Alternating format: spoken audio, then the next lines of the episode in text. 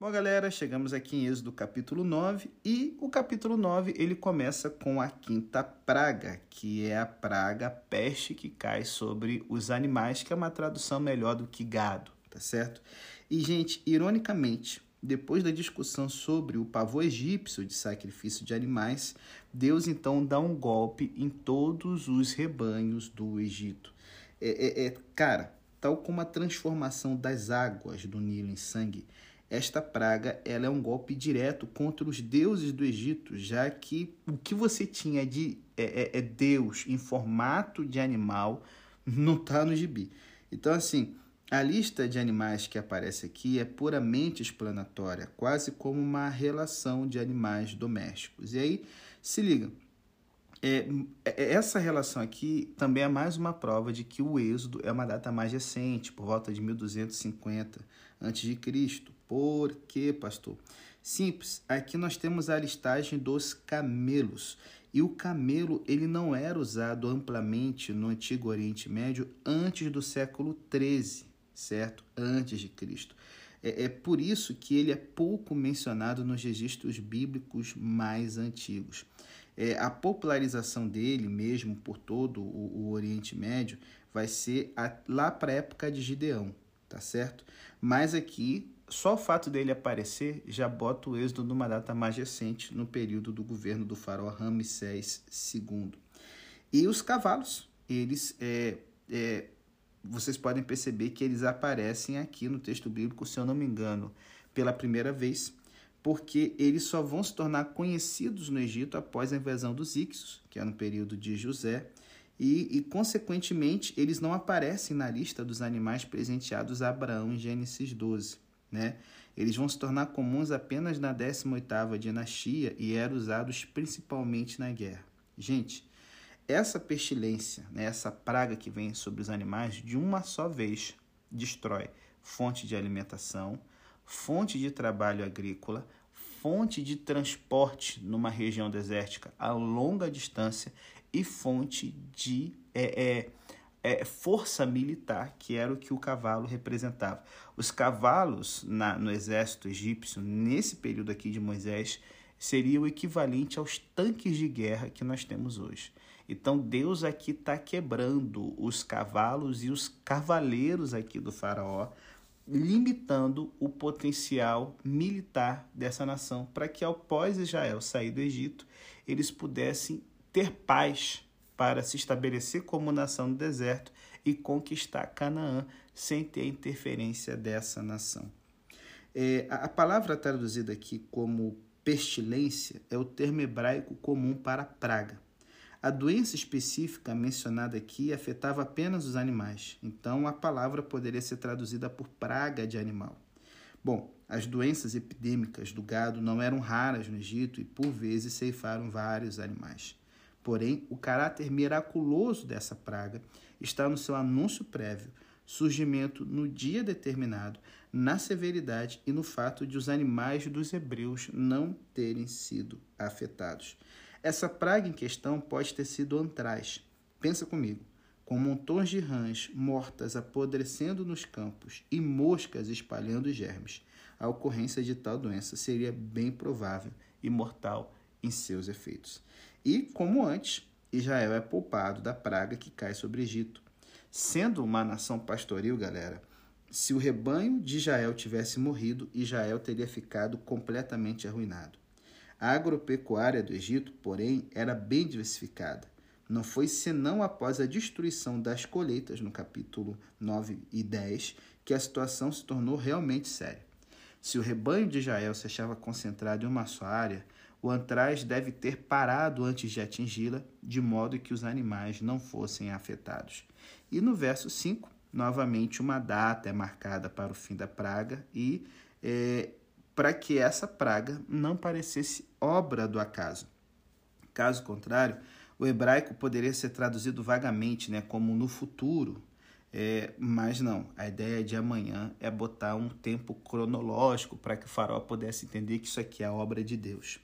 Porém, faraó permanece obstinado, mesmo depois de ter verificado que o rebanho de Israel havia de fato escapado. Igualmente, escapara parte do rebanho egípcio, que vai morrer mais na frente, na praga da chuva de pedras, né? E, como a gente já comentou, acho que em um podcast, a palavra todo que aparece aqui, ela não deve ser interpretada literalmente, a não ser que se refira aos animais que estavam no campo, né, pastando, excluídos os que se encontravam em estábulos, como ainda é costume no Egito, durante certas partes no ano. Porém, essa praga foi certamente um desastre de proporções inigualáveis.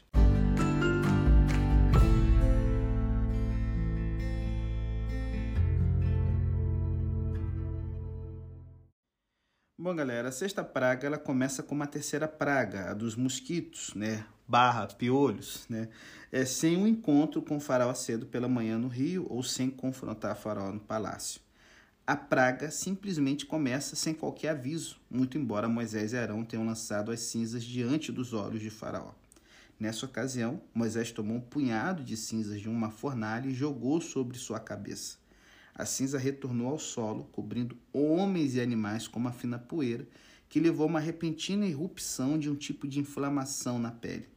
E o louco, Moisés, ele é coberto de poeira, de cinza, né, de fuligem, e nada acontece. Já para os egípcios, a desgraça ela vem a cavalo. E é interessante que os magos egípcios não puderam curar suas próprias bolhas, nem as do povo. Eles também não conseguiram permanecer diante de Moisés por estarem muito incapacitados pelas lesões que cobriam a sua pele. A palavra hebraica usada para essas úlceras de pele é serrim. Ela aparece em Levítico 13, né? Quando alguém tiver úlcera em sua pele, Levítico 13, 18. A melhor maneira de traduzir aqui depende da interpretação. Alguns sugerem pústula de pele, enquanto outros sugerem dermatite ou infecção dermática. Bom, o que Êxodo deixa muito claro aqui é que é uma doença visível e bastante desconfortável. Eu não sei se você já percebeu, mas algumas vezes doenças de pele estão ligadas ao juízo divino, como Êxodo 9 e Deuteronômio 28. Porém, pessoas boas e inocentes podem contraí-la também, né? Como o caso, né, de Ezequias em 2 Reis 20, Isaías 38. Bom, Satanás tem essa doença em seu arsenal e é com ela que ele aflige Jó, como a gente vê em Jó capítulo 2. E assim, no verso 12, nós temos algo significativo. Nós temos a primeira referência à ação do Senhor efetivamente endurecendo o coração de Faraó, certo? E isso não aconteceu antes aqui da sexta praga. Normalmente é o Faraó que endurece o próprio coração. O toque divino no coração de Faraó só confirma sua atitude recalcitrante, o que nos move agora da promessa à ação. Entre uma e outra coisa, houve um longo intervalo. Não foi o caso de Deus não ter tido tempo de cumprir sua promessa, longe disso.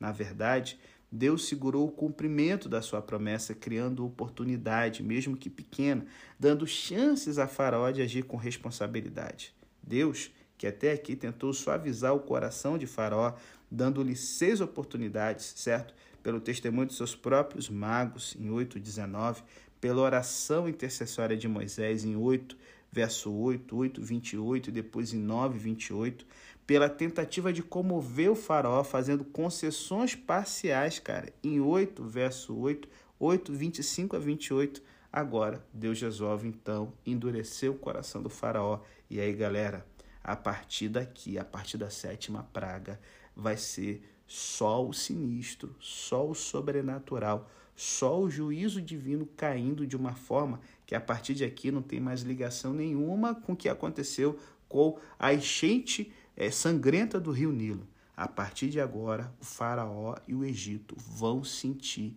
a mão de Deus com força.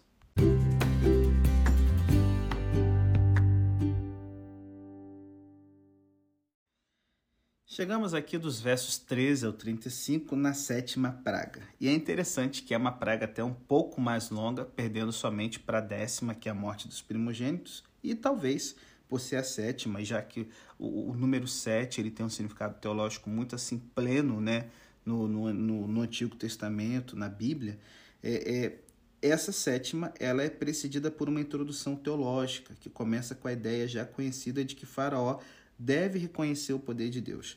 E aí, então, vem logo direto aqui a fala de Moisés e Arão. Deixa aí o meu povo para que me sirva. Essa frase apresenta ao mesmo tempo a base da redenção, o relacionamento entre Deus e Israel e o seu objetivo final, serviço, né? Que a gente já falou aqui nesse podcast, embora a expressão possa se referir mais imediatamente à peregrinação religiosa ao Sinai, com sacrifícios apropriados, sem sombra de dúvida, significa muito mais. Deus quer uma nação dedicada totalmente a Ele. E o objetivo secundário é apresentado mais uma vez aqui no verso 14, que o faraó reconheça a singularidade de Yahweh como Deus. Aqui, porém, um novo aspecto teológico é apresentado. O faraó fora tratado com misericórdia até aqui. Sua vida fora prolongada para que o nome e o poder de Deus fossem exaltados. Essa afirmação traz aqui como pano de fundo o pensamento de que todas as pragas foram causadas pela misericórdia divina, não sendo exclusivamente um julgamento, pois cada uma delas representava uma oportunidade para que o faraó se arrependesse. Ao invés disso, o monarca endureceu seu coração, tornando certa e inexcusável a sua condenação final. E aí no verso 16 Deus fala, eu tenho mantido você, eu te mantive com vida, né? É o sentido do verso hebraico, ao invés de te levantei, né? É no sentido de te criei, como algumas traduções trabalham. O tema do contexto aqui é a paciência e a bondade de Deus. Paulo enfatiza esse aspecto em Romanos 9, 16 a 18. Se assim não fosse, Deus já teria destruído a nação por completo com uma praga só, tá certo? E a gente vê que, infelizmente, o faraó resolve continuar se levantando contra o povo de Deus. Te levantas contra o meu povo, aqui no verso 17, significa você tem colocado obstáculos, né? A ideia é de erguer uma torre de cerco no contexto militar, ou seja, faraó, você não só quer impedir que eu faça o meu plano para o meu povo, mas você quer destruir o meu povo. Então, se é para a gente ir para a destruição, se prepara que lá vem chumbo grosso. E aí o verso 18 fala que veio uma grave chuva de pedras. Gente, tempestades repentinas, como essa aqui, são comuns na região do Oriente Médio e podem ser muito destrutivas.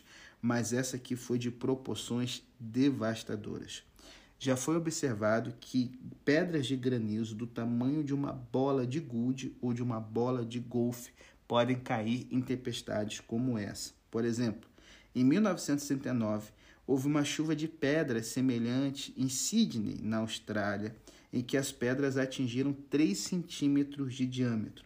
A tempestade deixou muitos carros amassados e várias janelas quebradas por pedras de gelo. Vou dar um exemplo da catástrofe que a gente teve agora recente em Petrópolis. Horas de chuva, né, em que a gente teve um dilúvio em que mais de 300 pessoas perderam sua vida. Imagina a devastação em que foi causada aqui. Por quê? A violência dessa tempestade, ela foi inigualável ao ponto de a Bíblia dizer que nunca houve no Egito e nem haverá, porque uma área sujeita a granizo enorme, né? Como o Vale do Nilo, que tem milhares de quilômetros de comprimento, foi atingida. Não foi só uma cidade, um ponto de uma cidade. E o pior, o Vale do Nilo potencializa ainda mais uma tempestade como essa, porque ele é localizado entre dois desertos. Então ele age como um funil de ar. E olha, mesmo sabendo que o negócio é ser sinistro, Deus demonstra a sua misericórdia em que ele manda o faraó e os egípcios recolherem o gado.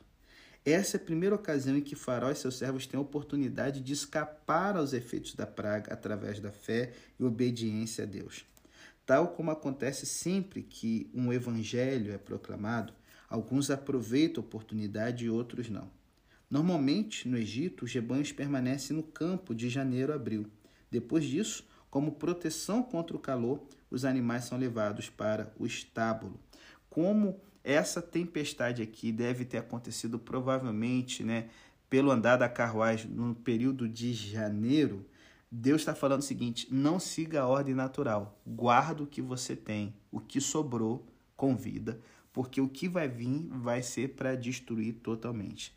E aí o verso 23 fala que trovões e chuvas de pedra. O granizo aqui parece ter sido acompanhado por uma violenta tempestade elétrica, fato comum em clima quente e úmido como o Egito, caracterizada por descargas elétricas, popularmente denominadas como bolas de fogo. E, como no Sinai, trovões e relâmpagos são sinais da presença de Deus. Só que essa presença aqui traz condenação ao invés de bênção. Outra coisa incomum. No Egito, a chuva não é uma coisa comum. Eles dependem realmente do rio Nilo. Você pode passar anos sem ver uma gota de chuva em algumas partes do Egito, aonde o Nilo corre, tá certo? Então aqui nós temos um milagre maior. Para aquele pessoal, uma chuva que era uma coisa rara, é uma coisa de se comemorar, está trazendo morte e destruição. E tudo quanto havia no campo se foi. E lembre-se sempre, quando a gente vê a expressão tudo aqui nas pragas, não quer dizer todas as coisas aqui, certo? Ela tem que ser interpretada de forma poética, não em termos matemáticos, certo? Porém, as dimensões do desastre podem ser avaliadas no capítulo 10, verso 7, onde os próprios egípcios suplicaram a Faraó que liberte os israelitas antes que novas pragas se sucedam, já que a economia do país foi totalmente arruinada. Somente na terra de Gósen não havia chuva de pedras. Bom, pensa comigo. Se a tempestade elétrica estivesse subindo ao longo do funil formado pelo estreito vale do Nilo, com deserto quente e colinas de ambos os lados, é compreensível que uma região situada a leste desse vale, como era a terra de Gósen, tenha escapado à destruição, porque nela as correntes de ar seriam completamente diferentes. Se tal aconteceu, Israel viu no fato não uma peculiaridade geográfica, mas a própria mão de Deus libertando seu povo, a própria mão de Deus que já havia escolhido de antemão o lugar no Egito aonde eles iam se estabelecer. Gente, imagina que o faraó tivesse colocado esse povo na região de Tebas, quase na fronteira com o Sudão. Os israelitas teriam que percorrer cerca de 2.000 quilômetros dentro de território hostil estrangeiro. Deus, ele coloca Israel no lugar certo antes mesmo que eles imaginem que eles vão precisar de uma rota de fuga. Porque Deus não é um Deus que pensa apenas no presente, no momento, mas é um Deus que pensa no futuro também. E aí a gente então vê que o faraó novamente, né? É igual que dizia o Chaves, lá vem o cão arrependido com a sua orelha caída, né? E tudo mais e tal. O faraó malandro novamente vem e fala, pequei. E, assim, é triste porque esse pequei do faraó aqui tá valendo igual nota de 1 centavo, né, velho? Porque, assim, toda hora ele tá vacilando, toda hora ele tá tentando, sabe, dar uma desperto para cima de Deus. E aí, rapaz, eu fico pensando como Deus, assim, consegue engolir essas figuras, cara. Porque, vou te falar, ao confessar, pequei, Faraó está se juntando a uma lista seleta de pessoas que fizeram a mesma confissão diante de Deus, como Acã, Josué 7, Saul em 1 Samuel 15, Davi em 2 Samuel 12, Israel em Números 14, Daniel em Daniel 9 e Judas Iscariotes em Mateus 27. Porém, aqui está uma diferença. Nessa lista aqui, a gente vê que Davi e Daniel fizeram confissões sinceras, né? Infelizmente, o bom e velho faraó, quando ele tem uma oportunidade de voltar à sua velha atitude, ele não pensa 2 vezes, o que eventualmente o leva, volta e meia, a uma nova confissão de pecado. Parece que ele admite a culpa somente quando é correto ser culpado. Mas, gente, certamente o arrependimento é mais do que simples pedido de desculpa. Não devemos continuar no pecado para que a graça seja ainda mais abundante, como Romanos 6, verso 1 nos adverte. Qualquer arrependimento que não diminua nosso impulso de cometer o mesmo pecado não é um genuíno arrependimento. E isso é uma coisa que a gente não pode perder de vista, certo? Não podemos perder de vista. E a gente fecha aqui essa praga com 2 versículos aqui que são intrigantes para a gente do ponto de vista da agricultura. E isso nos ajuda também a dar uma situada no período em que essa tragédia aconteceu. O linho e a cevada foram feridos, né? Aqui nós temos um detalhe vívido, típico da tradição oral, explicando porque o colapso não se completou senão quando as hordas de gafanhoto devoraram o trigo e a espelta, que é a tradução melhor para o termo cevada aqui. Nesse caso aqui, os detalhes, eles nos dão aqui uma redobrada importância, porque eles mostram que o granizo aconteceu em janeiro, no máximo, quando a cevada barra espelta está madura e o linho floresce. O trigo amadurece 1 ou 2 meses depois, né? Mais para perto da época do êxodo mesmo, da saída do Egito, da festa da Páscoa. O linho, ele era de grande importância para o Egito na confecção de roupas, né? E os sacerdotes egípcios mesmo só usavam esse tecido, né? E o trigo, tanto o linho quanto o trigo, até na época do Novo Testamento do Império Romano, eram os principais produtos de exportação do Egito, sendo que o trigo egípcio alimentava toda a cidade de Roma. A cevada aqui, né, que pode ser traduzida como espelta, ela era usada para a produção de cerveja, que era uma bebida comum entre os antigos egípcios e usada para alimentar os cavalos e para fazer pão para as classes mais pobres, né? A cevada, ela tem um valor nutricional muito baixinho. Você tomar, quem gosta de tomar cevada está tomando água colorida, bicho, porque valor nutricional muito, cara, próximo de zero. Então, assim, o centeio aqui, né, barra espelta, desculpa, centeio pode ser traduzido como espelta, ele não era cultivado no Egito, por isso que a tradução melhor seria espelta aqui, tá certo? Ele era semeado ao mesmo tempo em que o trigo e também amadurecia junto com ele no final de março. Então, assim, praga das chuvas, final de janeiro, início de fevereiro. Faltam 2 ou 3 meses para o êxodo. O povo de Israel não sabe. Mas dentro em breve, o Let My People Go de Deus vai chegar de forma definitiva. É triste ver que a nação teve que sofrer muito tempo por causa da teimosia de um homem que poderia ter buscado ser humilde e interrompido o problema enquanto ele teve chance. Quantas nações, né, não pagam o preço de terem governantes insensatos ainda hoje?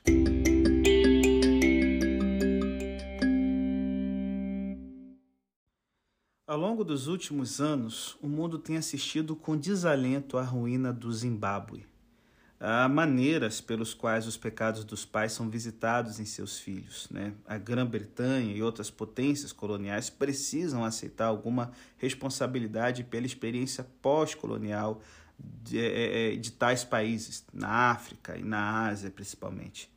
No entanto, algumas dessas nações vão pior do que as outras, sem qualquer relação com essa história. O Zimbábue, né? Ou a antiga Rodésia, é rico em minérios e possui grande potencial agrícola, mas nada logrou, exceto declínio, a partir da década de 1990. Por quê? O seu ditador, Robert Mugabe, celebrado por muita gente, né, ligada a movimentos, né, de independência, de esquerda durante muito tempo, né, na África e fora dela, ele trouxe, cara, políticas deliberadamente insensatas que, cara, tem um peso enorme nesse declínio, né? E até mesmo um efeito ainda maior na aceleração dessa queda na década subsequente. O Zimbábue hoje, eu não sei se ainda está na frente, mas até alguns anos atrás, era o país com a maior hiperinflação do mundo. A moeda do Zimbábue não vale nada, basicamente. E aí você, às vezes, né, pode ficar interessado, pesquisar sobre Zimbábue aí na Wikipédia, sei lá, um vídeo no YouTube, e aí você vai se perguntar, nossa, cara, como os líderes podem ser tão tolos? Por que não conseguem enxergar o óbvio? É isso que a gente vê hoje, mas que a gente vê muito aqui em Êxodo 9 acontecendo. Um dos objetivos de Deus, gente, ao trazer essa série de desastres sobre o faraó, é que ele reconheça que não há outro como Deus em toda a terra. O tema prossegue ao longo da história. Eu não reconheço Yahweh, respondeu o faraó quando Moisés fez o primeiro pedido para libertar os israelitas lá em Êxodo 5. Quando essas pragas começaram a chegar, foi dito ao faraó, você conhecerá que eu sou o Senhor e também o seu povo. Está lá em Êxodo 7, versos 5 e 17. É uma expressão estranha, pois significa mais do que parece. Ela implica que Yahweh é o único Deus que importa. Reconhecê-lo como Senhor é reconhecer que Ele é o Deus único e verdadeiro e prostrar-se diante desse Deus. É, de fato, reconhecer que não há ninguém como Yahweh, nosso Deus. Além disso, o faraó será levado a reconhecer que eu, o Senhor, estou no meio da terra, como diz Êxodo 8, 22. Isso é um tanto ousado da parte de Deus. De certo, essa terra pertence aos deuses do Egito, mas eu não reconheço os deuses egípcios, diz o Senhor. Posso estar presente e ativo onde eu quiser, e assim o Deus dos Hebreus agirá para que o faraó seja forçado a reconhecer que a terra pertence ao Senhor e que ele faz distinção entre o Egito e Israel. Bom, em algum momento, os ministros de Estado do faraó enxergam essa questão e, de certo, colocam em risco sua vida pela ousada confrontação ao faraó. Tu não reconheces que o Egito está perdido? Será que o faraó não consegue ver que eles são como animais presos em uma armadilha? No entanto, os egípcios seguem caindo nesse mesmo ardil. O Egito está perdido, é uma expressão forte. O Egito está morto, destruído, acabado. Trata-se de um exagero, mas qualquer um é capaz de ver que a terra está arrasada, está atravessando uma série de calamidades que os tem levado a ficar de joelhos, exceto o faraó. Gente, não há maior cego do que aquele que não quer enxergar. Em Êxodo 9, o meio específico designado a forçar o faraó a reconhecer o Senhor é um modo distinto com que Deus protege os israelitas dos desastres que sobrevêm ao Egito. Com relação aos três primeiros, o sangue, as rãs e os piolhos, não há qualquer menção sobre como o povo de Israel foi afetado, embora a história enfatize o seu efeito sobre os egípcios em particular. Apenas em Êxodo 8, com respeito à praga das moscas, é que essa proteção vem à tona. Nesse capítulo, Deus separa a região de Gósen, no qual vivem os israelitas, para que não haja moscas lá. Em Êxodo 9, Deus primeiro livra os israelitas da catástrofe que atinge os rebanhos. Ele separa os rebanhos dos israelitas dos rebanhos dos egípcios. Da mesma forma, a terrível escuridão que aflige a terra, no capítulo 10, isenta a área habitada pelo povo de Israel, de forma que apenas uma área do território retém luz, enquanto as demais regiões sofrem com um apagão total. Deus realizará o mesmo com o derradeiro e mais terrível desastre. Bom, a gente vai ver isso no capítulo 11 ainda. Mas aqui no capítulo 9, no hebraico, nós vemos uma clara ligação entre as palavras separar, em hebraico palá, e redimir, no hebraico padá, pois apenas uma letra as diferencia. Em Êxodo 8, 22 a 23, Deus declarou a intenção de separar a região de Gósen, portanto, estabeleceu uma relação, uma redenção, na verdade, entre Israel e Egito. Existem duas conexões nas quais Êxodo fala sobre redenção e que nos podem ajudar a compreender a ideia. Vamos lá. Suponha que alguém tenha se tornado um escravo comprado, trabalhando para uma família de fazendeiros cuja lavoura não produziu, levando-o a contrair dívidas para sobreviver. Se alguém de sua família estendida possui recursos, essa pessoa pode redimir o escravo, isto é, pagar o que a família tomou emprestado e assim libertar o escravo de servir alguém. Na realidade, isso é o que Deus está fazendo aos israelitas. Em razão da onda de fome, eles foram obrigados a ir para o Egito e, com o passar do tempo, foram escravizados pelos egípcios. Agora, os israelitas estão sendo tratados como membros da família de Deus, que aceitou a obrigação de conseguir a liberdade deles. Não há exatamente um preço a ser pago por Deus a esse respeito. A ênfase na ideia de redenção reside na obtenção da libertação do povo. Assim, falar sobre redenção é similar a falar sobre restauração. O outro contexto é que a obrigação de conceder o primogênito a Deus, um aspecto da consciência de que toda a vida provém de Deus, pertence e é devida a Ele. O reconhecimento desse fato é feito simbolicamente pela concessão do primogênito a Deus, aquele que abre o ventre. Com os animais que podem ser sacrificados, pode-se fazer diretamente isso, mas com animais como jumentos e com seres humanos, pode-se redimir o primogênito fazendo uma devoção deles, uma doação ao serviço do santuário que seja equivalente ao seu valor estimado. Portanto, esse primogênito está livre para viver uma vida comum. Metaforicamente falando, Israel é o primogênito de Deus e possui uma posição de privilégio e responsabilidade em relação a Deus e ao restante da família humana. No momento, o Egito está evitando que Israel cumpra esse papel, mas Deus deseja o seu primogênito de volta. Dessa maneira, é como se Deus estivesse preparado para redimi-lo. E a linguagem aqui, gente, é paradoxal. e vir de Israel pagar o preço a Deus para redimir o seu primogênito. É Deus quem paga o preço para redimir Israel. Na realidade, não há, de novo, exatamente um preço que Deus pagará nesse processo. Nem está claro a quem Deus deveria pagar. Bom, com certeza não é para o faraó. É interessante que, aqui um parêntese, né? Quando essa imagem passou a ser usada para descrever a conquista de Cristo na cruz, o teólogo da igreja primitiva, que eu citei até ontem, né, Orígenes, que era natural do Egito, ele questionou a quem Cristo pagou o preço por nosso resgate e respondeu que foi a Satanás, né? Então, assim, ele forçou demais a ideia de redenção, né, de forma muito literal. Então, não faça isso, meu amigo, não faça isso. É errado. Não vá longe, não, tá? Bom, ao realizar isso, Deus estabelece uma distinção entre os israelitas e os egípcios. No fim, Deus está interessado em redimir e abençoar o Egito tanto quanto Israel.